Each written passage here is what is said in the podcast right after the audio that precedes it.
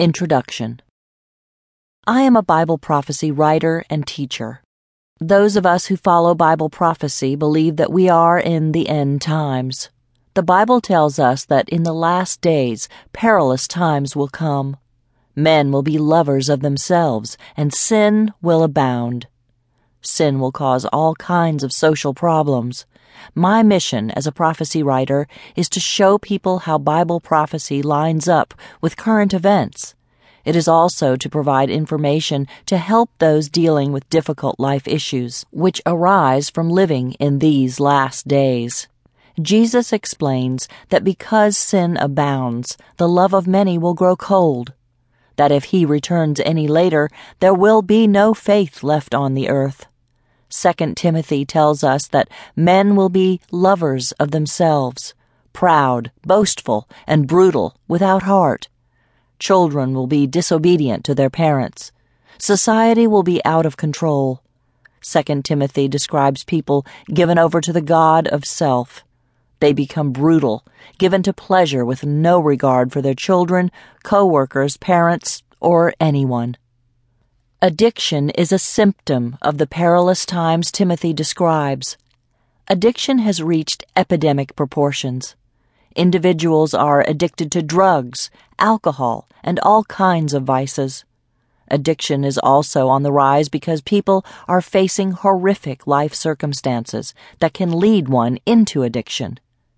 People are now dealing with unimaginably painful situations the addict then turns around and causes grief to the family members who love him or her. We have witnessed the breakdown of our society. The American divorce rate is 50%. In Russia, it is 65%, and in Belarus, the divorce rate is 68%, which means more than two thirds of marriages in that society end up in divorce. Another 7%, and the rate will be three quarters of all marriages ending in divorce. Divorce greatly affects children. Many of the children of divorce will face abandonment issues, which cause anger, rage, and inner wounds so great that they lend to all kinds of emotional and behavioral disorders. Their pain also leads them to alcohol and drug abuse, among other addictions. The list is endless of persons suffering from trauma, family violence, and sexual abuse to those who purely love pleasure who end up in the addiction spiral. In the book of Jeremiah, God forecasts the Babylonian captivity in retribution for Israel's many sins and idolatry. Jeremiah specifically condemns the parents who burned their children in the fire to the god of Moloch. The Israelites sacrificed and murdered their children to their gods.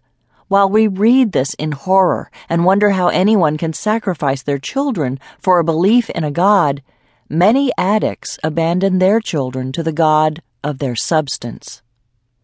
According to the March 5, 2010 issue of The Guardian, Mark Tran's article, Girl Starved to Death While Parents Raised Virtual Child in Online Game, recounts the story of a South Korean couple who let their three month old daughter starve to death while they ran off to internet cafes to play their computer games.